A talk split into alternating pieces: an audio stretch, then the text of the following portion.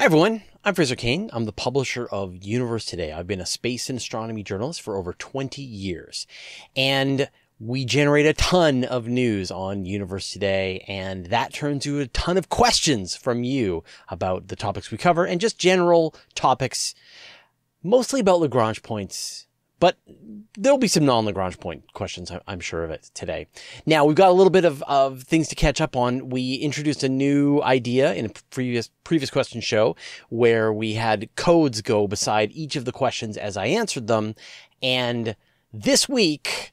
Uh, everybody voted for what they thought was their favorite question back in episode 180, and the winner was Timberwolf with question about humans surviving in the low gravity on Mars. Congratulations, Timberwolf.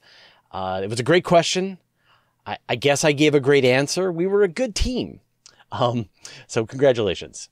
So again, we're going to run a code beside each one of the questions. Now, I said it was going to be down below, but it ended up being up high. That's confusing, very embarrassing for me. So there will be a code somewhere on the screen. And so either just punch that code in into the YouTube comments or as you're asking a question or commenting, put in the code. We'll count them all up and I will announce the winner. So you've probably noticed we've added a new segment here to the channel, which is Space News Bites. We're still workshopping the name, but let us know what you think. Um, so we did the second episode. This is about the uh, the Uranus mission, space launch system, a bunch of other stories. We incorporate a bunch of the feedback that you had to give us. So thank you very much.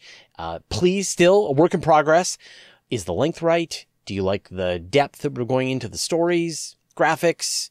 please keep giving us the feedback. But the plan right now is I'll record a new one of these probably every Friday just after I finished off my newsletter, and then we will post it live probably Saturday, Sunday, depending on how long it takes to edit. You know, news, it's got a pretty quick turnaround. So definitely check that out. Let us know what you think.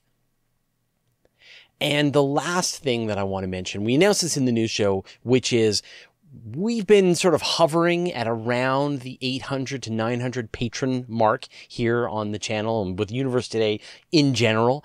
Um, and we want to try and make it go a little higher, make it try see if we can reach the thousand mark. And the timing is, is that both Space Launch System and Starship are attempting to launch probably in the next few months. The question is, can we beat them? Can we be in a space race with SpaceX and NASA to be the first one to hit a thousand patrons here on the Universe Today channel? So if you want to be a part of that, there's a reward, which is that a bunch of people have been asking, will I do some kind of book club, read some books, with you, give feedback.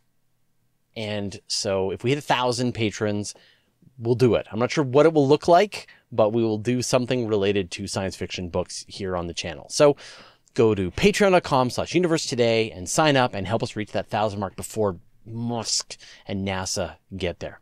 All right. So apart from that, let's get into the questions this week. Gaurav Sharma can James Webb use gravitational lensing to look all the way back to just moments after the Big Bang? We've been hearing more and more stories about the Hubble Space Telescope and how it's been able to see right back to just a few hundred million years after the Big Bang. And normally Hubble can only see out to a few billion years after the Big Bang. But to really see the greatest distance with Hubble, you need to take advantage of gravitational lensing.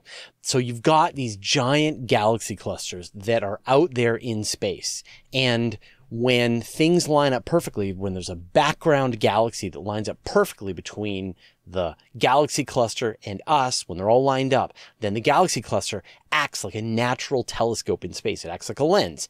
And any objects that are behind it are magnified a lot.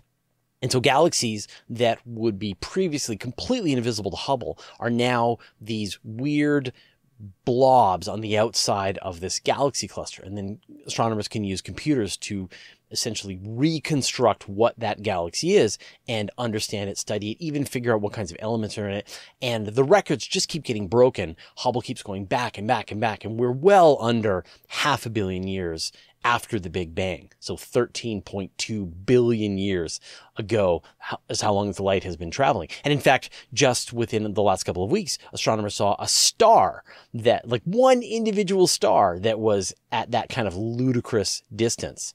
And so the question you're kind of asking is when James Webb with its vastly more powerful optic system designed to look at those high redshift galaxies, the distances that are moving away from us faster and faster. What will it be able to do with gravitational lensing? Will it be able to see the Big Bang itself? And the answer always is no. You can never see the Big Bang itself in electromagnetic radiation in visible, optical, in infrared, ultraviolet, radio waves, never. And the reason is because for the first 380,000 years after the Big Bang, the universe was opaque. It was literally like it was the inside of a star. And you can't see inside a star from the outside because it is opaque. But after 380,000 years, the entire universe had cooled down to the point that it became transparent. Light was released out into the universe, and we see that as the cosmic microwave background radiation. But there was some stuff. The universe got up to some shenanigans between when that first light was released, and the universe was just entirely primordial hydrogen and helium, and the larger, more complex galaxies that Hubble is picking out. There had to have been the first stars that were formed after the cosmic microwave background was released, but before these fairly large, surprisingly mature galaxies were coming together. And the answer to that question is that they're called these population three stars, and they are essentially pure hydrogen and helium left over from the Big Bang. They probably lived fast, died hard. Uh, they could have been hundreds of times the mass of the sun, possibly thousand times, possibly tens of thousands of times the mass of the sun, and then exploded as supernova, seeding the rest of the universe with heavier elements and sort of beginning this process of nuclear synthesis to the point that we get the heavier elements and the more, I guess, metal polluted stars that we see today.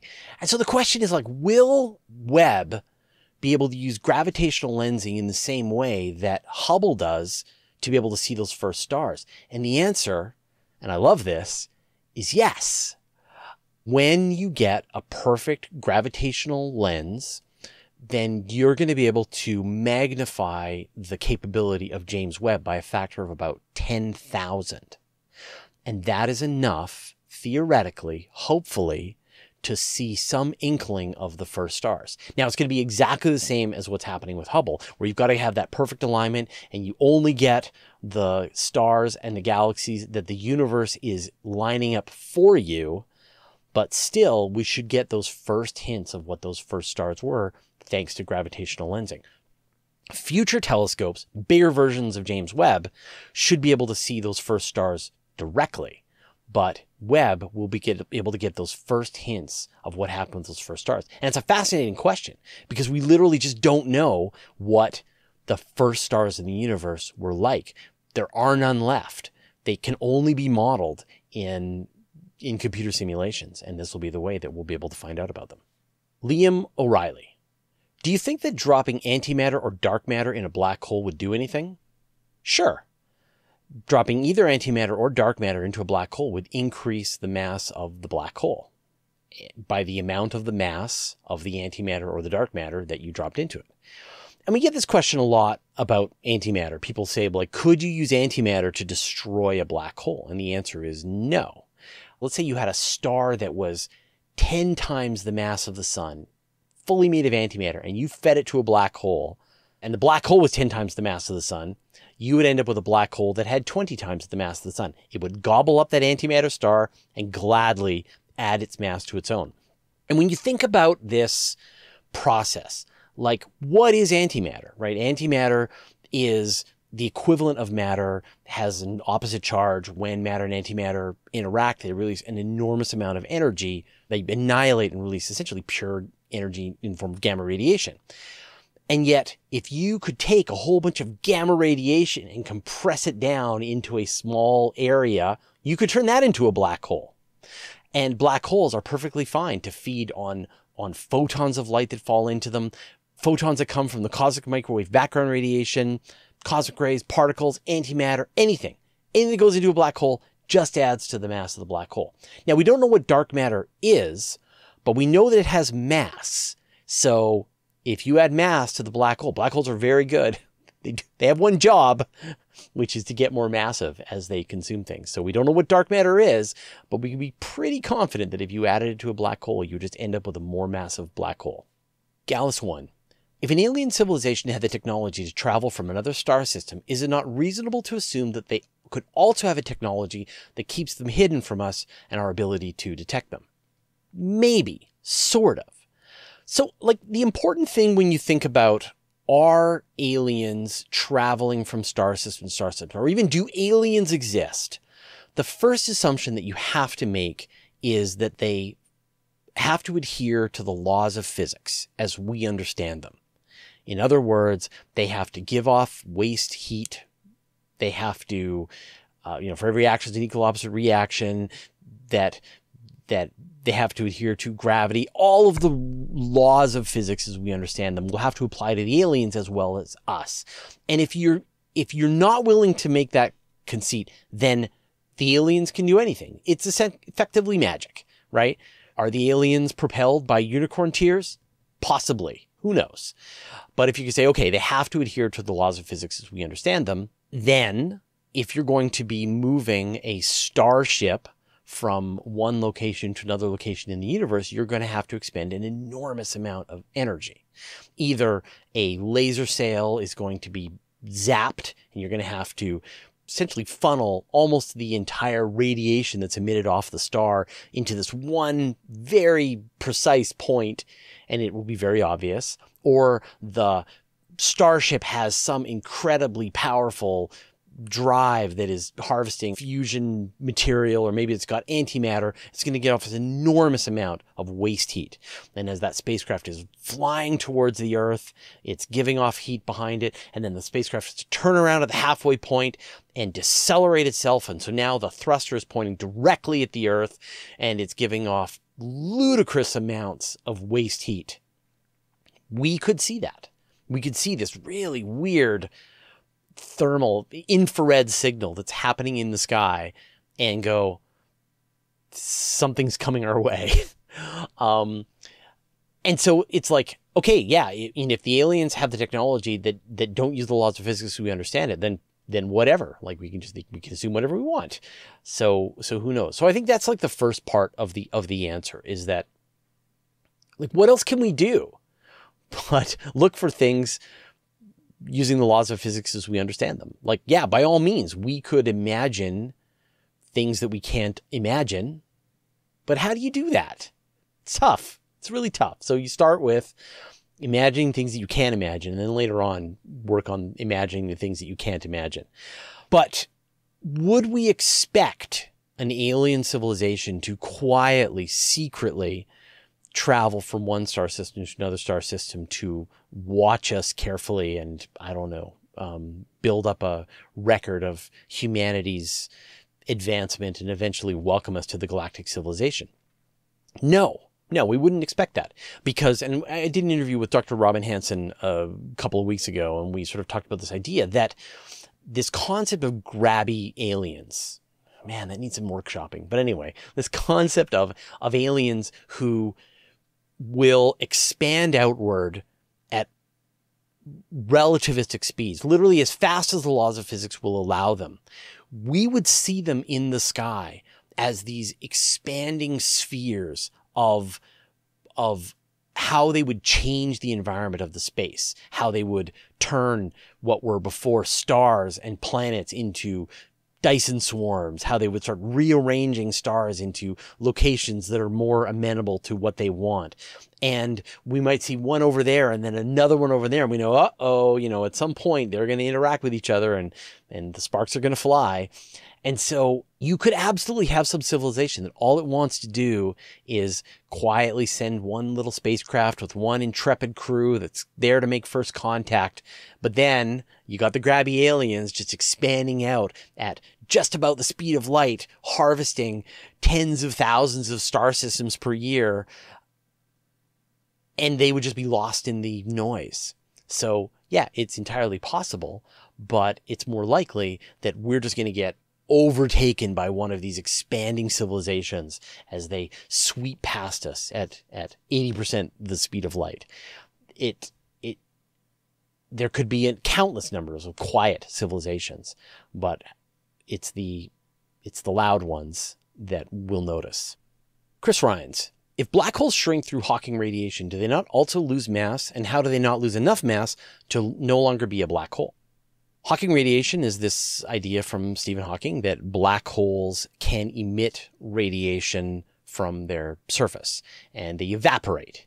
And the science is very complicated and it's more of a particle physics answer. And I'm not great. I don't have a really nicely rehearsed here's why Hawking radiation happens. But you know, we've done episodes about it. Lots of people have done episodes about this idea. So we're just going to sort of assume, right? You've got a black hole. You've got various particles that are being evaporated, that are being released from your perspective from the event horizon of the black hole. Mostly it's photons. You're mostly seeing heat. And so it gives the black hole a temperature.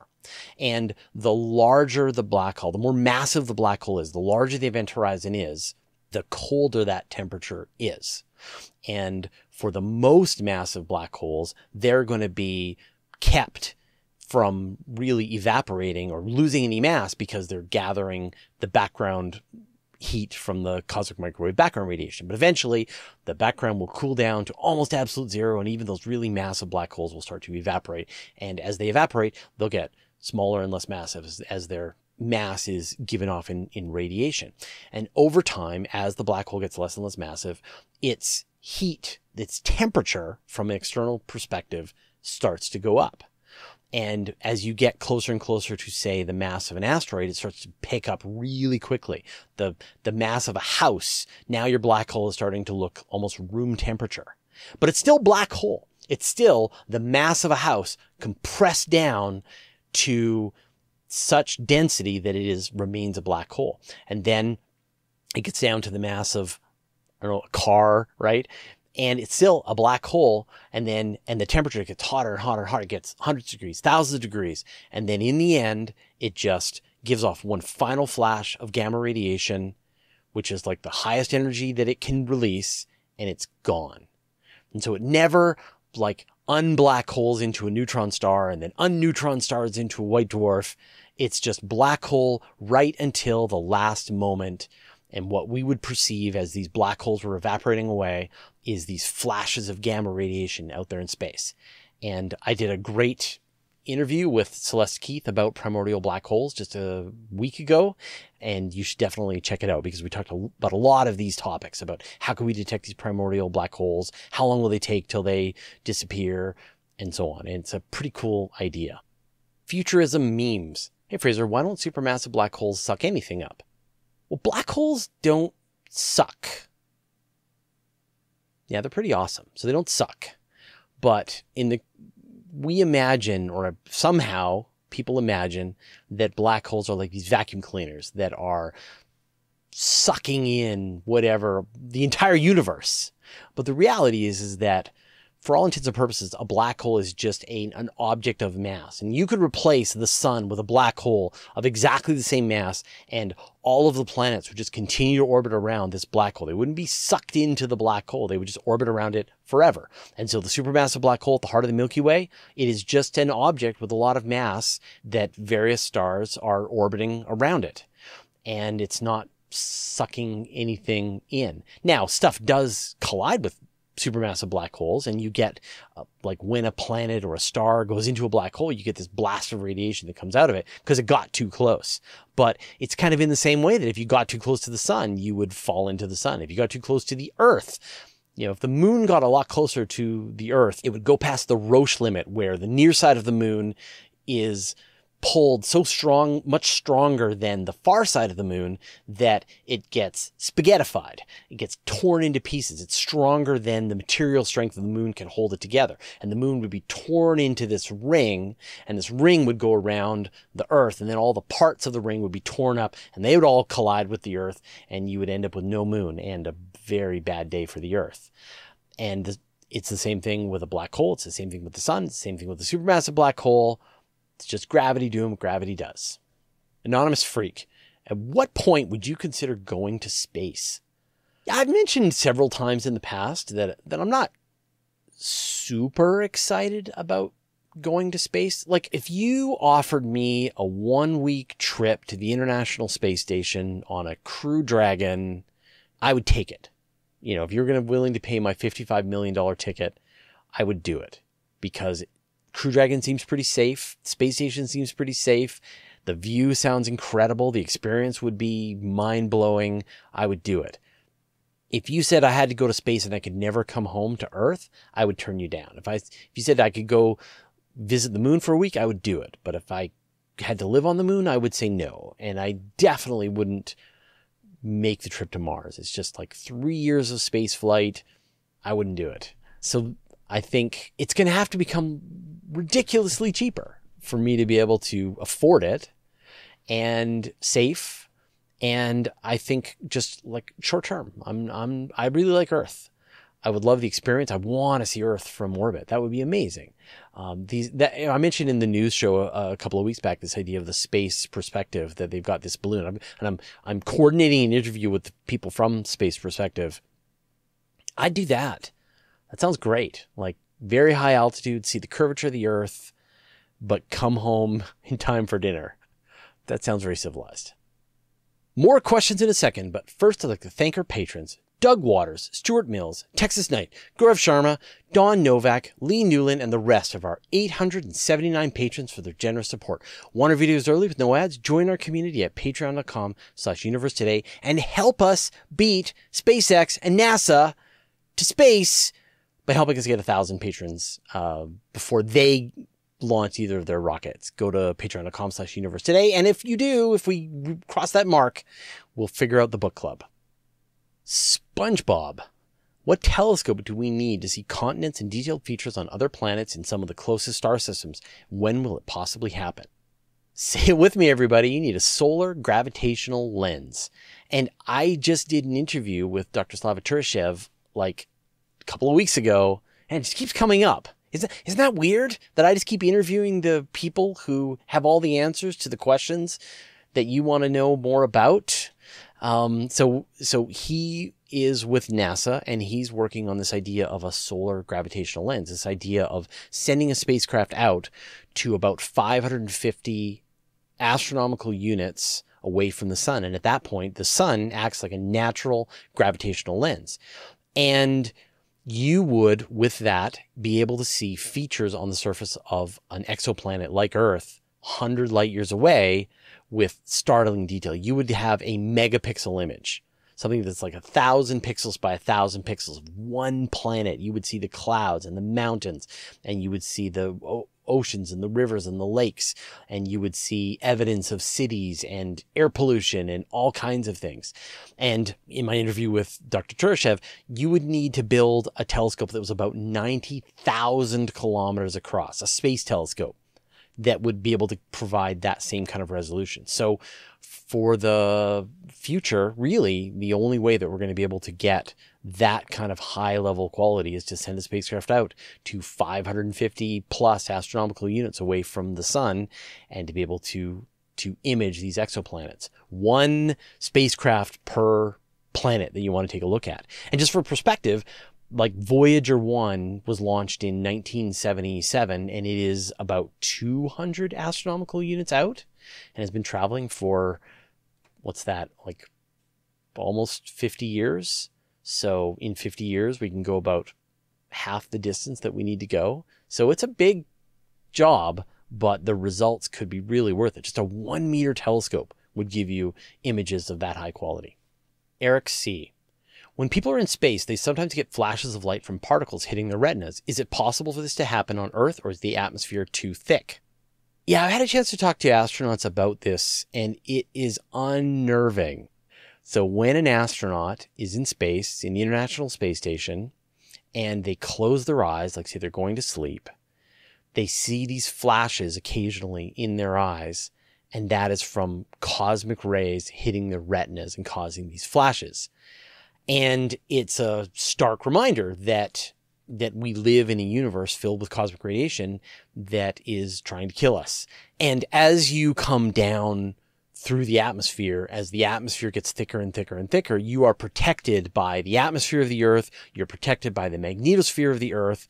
And we don't see that. I mean, it's possible you occasionally do. I mean, cosmic rays do make it down to the surface of the Earth, but a fraction, a, you know, a, like about 10% of what the astronauts experience. And the astronauts are mostly still protected by the magnetosphere of the Earth. They get about 10% of what someone in deep space is going to experience. So you just imagine, like if you were on a trip out to the moon, you would see these flashes in your eyes even more common and you would just be like a just an, a non-stop reminder that you're getting bathed in radiation that is increasing your cancer risk down the road stand up comedian Joe Walters. How is it possible NASA flew a craft anywhere near the sun?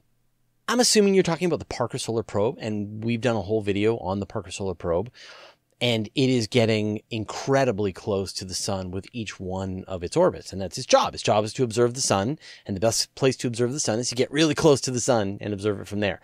And like, how can it survive? If you look at the Parker Solar Probe, it has this enormous heat shield in front of the spacecraft. And as each orbit that it does, it has a very elliptical orbit. And so most of the time, Parker is spending his time pretty far away from the sun.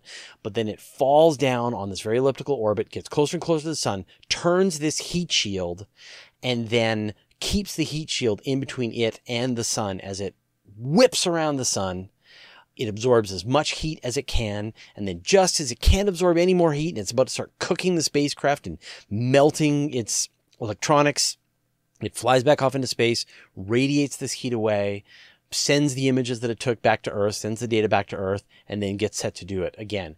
And you can imagine with each one of these orbits, NASA is learning more and more about the actual heat that the sun is putting out, how the spacecraft is performing, and they're just going to keep pushing the spacecraft closer and closer and closer to the sun each time getting better data, better images, better analysis. It's going to pass right through the sun's outer atmosphere and they'll push it right to the brink, I'm sure that it, that in the end, when Solar Probe has finished its main observing mission, the goal will just be what can we get away with with this spacecraft?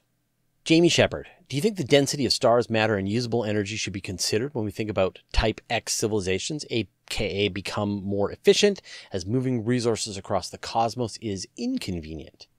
There are limits that even incredibly advanced civilizations are going to have to deal with with the the laws of physics. And I mean, again, back as I mentioned earlier on, like like if they don't have to obey the laws of physics, then there's no rules, and they and they can use their unicorn tear drive to move stars at ten times the speed of light and do whatever they want. Uh, whatever your imagination can imagine, you can't imagine the imaginings. But if they do have to live in the universe, then they're stuck with the universe that they get. And there's a couple of constraints. Like one is we live in this expanding universe that a lot of material is falling away from us or moving away from us faster and faster and faster. In fact, 94% of the universe that we can see is unreachable. Even if you could go the speed of light, you couldn't reach 94% of the universe. That leaves you with 6% of the universe, the explorable universe, the empirable universe, I guess. And parts of that stuff is hurtling away from us faster and faster. And so uh, you can imagine if an alien civilization wants to keep its empire coherent, it's going to need to start bringing the material together to try and stop it from getting away from them and you know lots of ideas on how you could you know you can move stars around. You can build a shell on one side of a star and the star emits radiation on the shell but it's also gravitationally attracted to the shell and then you the star is essentially pushing itself around the milky way. You can imagine you know over the course of a few billion years you could move a star pretty much anywhere you wanted inside the milky way and so you could imagine over a few billion years, an alien civilization has moved, rearranged all the material in their galaxy into whatever form is the most economical for being able to move around. And maybe they've done the same for all the dust. They've gathered up all the dust and gas and put them into places and parked them and, and put them in Minecraft uh, trunks. I don't know, chests.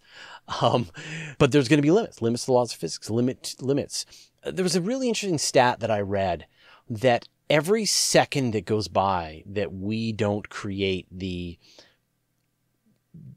universe that fills the reachable, you know, that 6% of the observable universe that I mentioned, 10 to the power of 14 lives, human beings are fail to exist for every second that goes by that we put this off, that we could, we could save 10 to the 14 um, lives if we got about building this this giant uh, civilization sooner.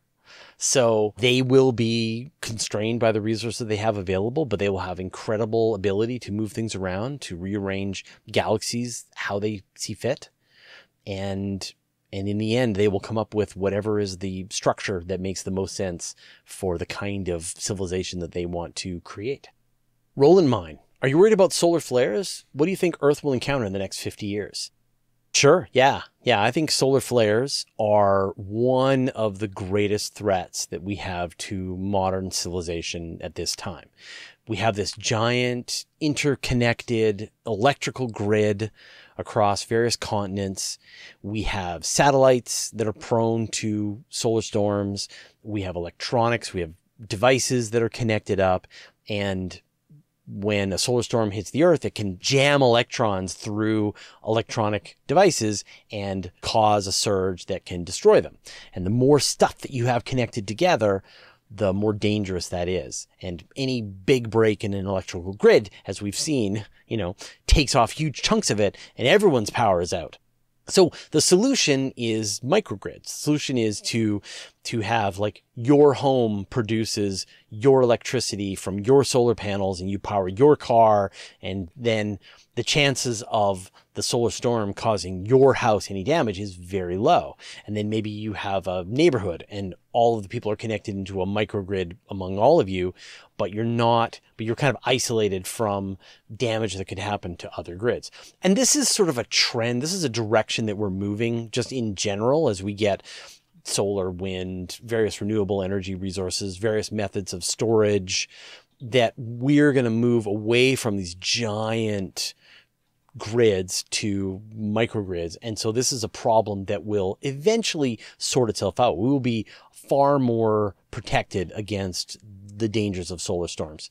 But right now, where we stand, we've got a lot of electronics and it's all interconnected and it's sort of a bad place to be. So we need to hurry and get to that microgrid era of power storage and generation. Roger M. What would be the increase in resolution putting Hubble orbiting Neptune's moon? I mean, if you wanted to observe Neptune, putting Hubble out by Neptune's moon would be great, be perfect. Um, and if you wanted to observe any of Neptune's other moons, then that would be the perfect spot for the Hubble Space Telescope. But if you wanted to like look at anything else, like anything else in the solar system, then it's not going to be that helpful. So even though Neptune is pretty far out in the solar system and you can imagine it gets closer to Pluto than we do, it can also get a lot farther from Pluto because it can be on the other side of the solar system. And now you've got to add the distance from Pluto to the sun and then the sun to Neptune. And that's really far away. If you average out the distance to all of the places in the solar system, the planet that is the closest to everything is Mercury. So the best place in the solar system would be a space telescope that if you wanted to observe most things at most times, you would put it at Mercury. Um, but like practically speaking, the best places you put it around Earth because that's where we live. It's very easy for us to launch space telescopes and put them into orbit around Earth relative to sending a mission all the way out to Neptune. You end up with a much smaller telescope out at Neptune. There's one caveat. There is dust in the inner solar system. And as you get farther and farther out in the solar system, out by Neptune, out by Pluto, that dust is less obvious. And the NASA's New Horizons spacecraft took some images when it was flying out beyond the orbit of Pluto, and they were able to see the universe with a level of clarity that we just can't see even with a bigger telescope. But it's only a certain kind of aspect of the universe, essentially the background heat and dust of the universe. Once it was away from the dust in the inner solar system, it was able to see what the universe kind of really looks like from that perspective. but that's about it. So there's real value in putting, say, a one meter telescope out beyond the orbit of Saturn to make very specific kinds of observations about the dust and heat in the universe. But beyond that, the best place to put a space telescope is the most convenient. Color and motion. I moved to a remotish area in Ontario last year. I'm just getting into astrophotography, but my gear isn't great. What's the most interesting thing that I could point a lens at this summer? Well, there's sort of like two parts to this. One is the summer, like this year, is looking really good for doing planetary observations. And so Saturn, Jupiter, Venus, some of the other planets are starting to Mars. They're starting to get bright in the morning right now. And so we may get to a point where they're quite well positioned over the course of the summer. So they're always the best to look at. If you're looking to do more deep sky astrophotography, then summer is one of the best times because that's when the core of the Milky Way is visible, and especially to us here in Canada. Um, you know, I only get the core of the Milky Way visible during just the summer months, and you only get a couple months to view it. And some of the best objects, the Lagoon Nebula, the Trifid Nebula. There are just a lot of great globular star clusters. So summertime is nebula time.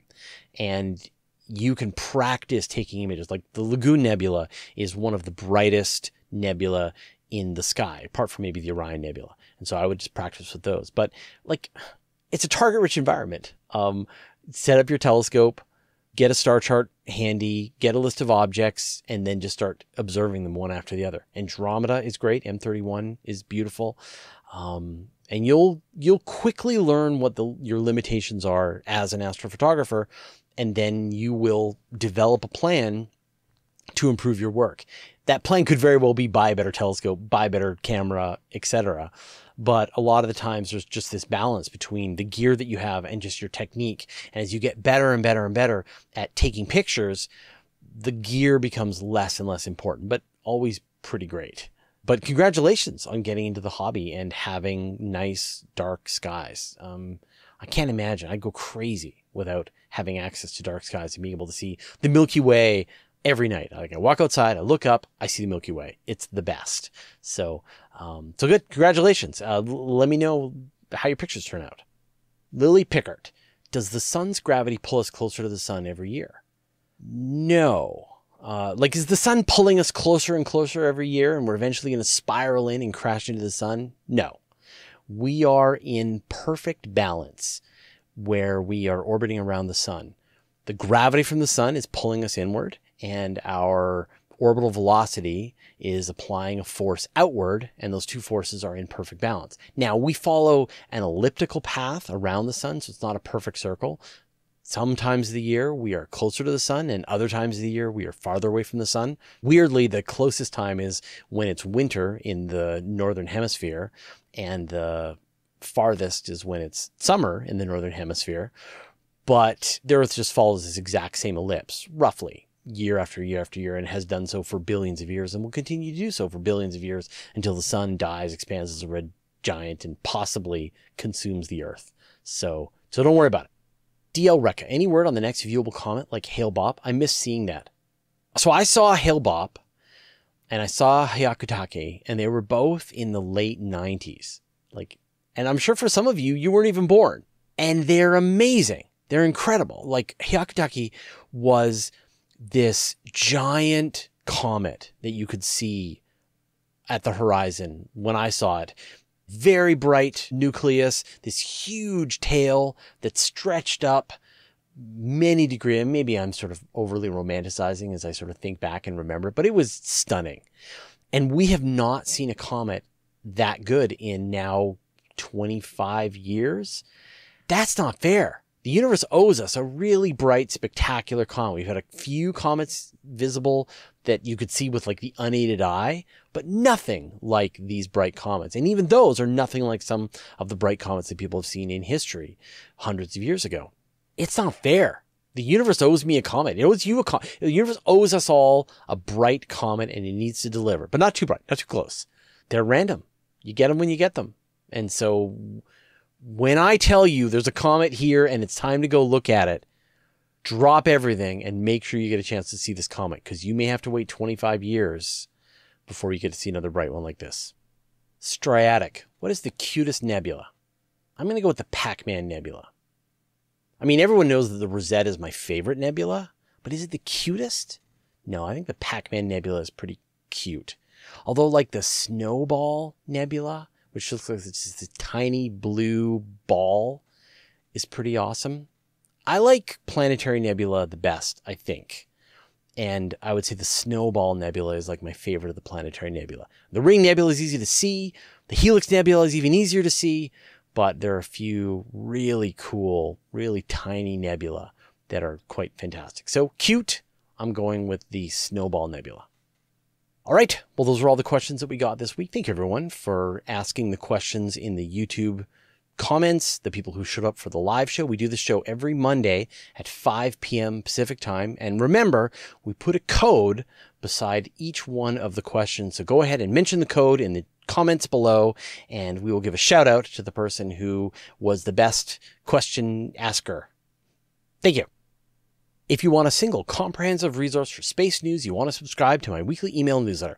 Every Friday, I send out a magazine of space news with dozens of stories, pictures, brief highlights, and links you can find out more. Go to universetoday.com slash newsletter to sign up, and it's totally free. And did you know that all my videos are also available in handy audio podcast format so that you can have the latest episodes as well as special bonus material like interviews with me show up on your audio device. Go to universetoday.com slash audio or search for Universe Today on iTunes, Spotify, or wherever you get your podcasts. And I'll put a link in the show notes. Thanks to all the moderators and special thanks, as always, to Chad Weber, Nancy Graziano, and Anton Posnikov.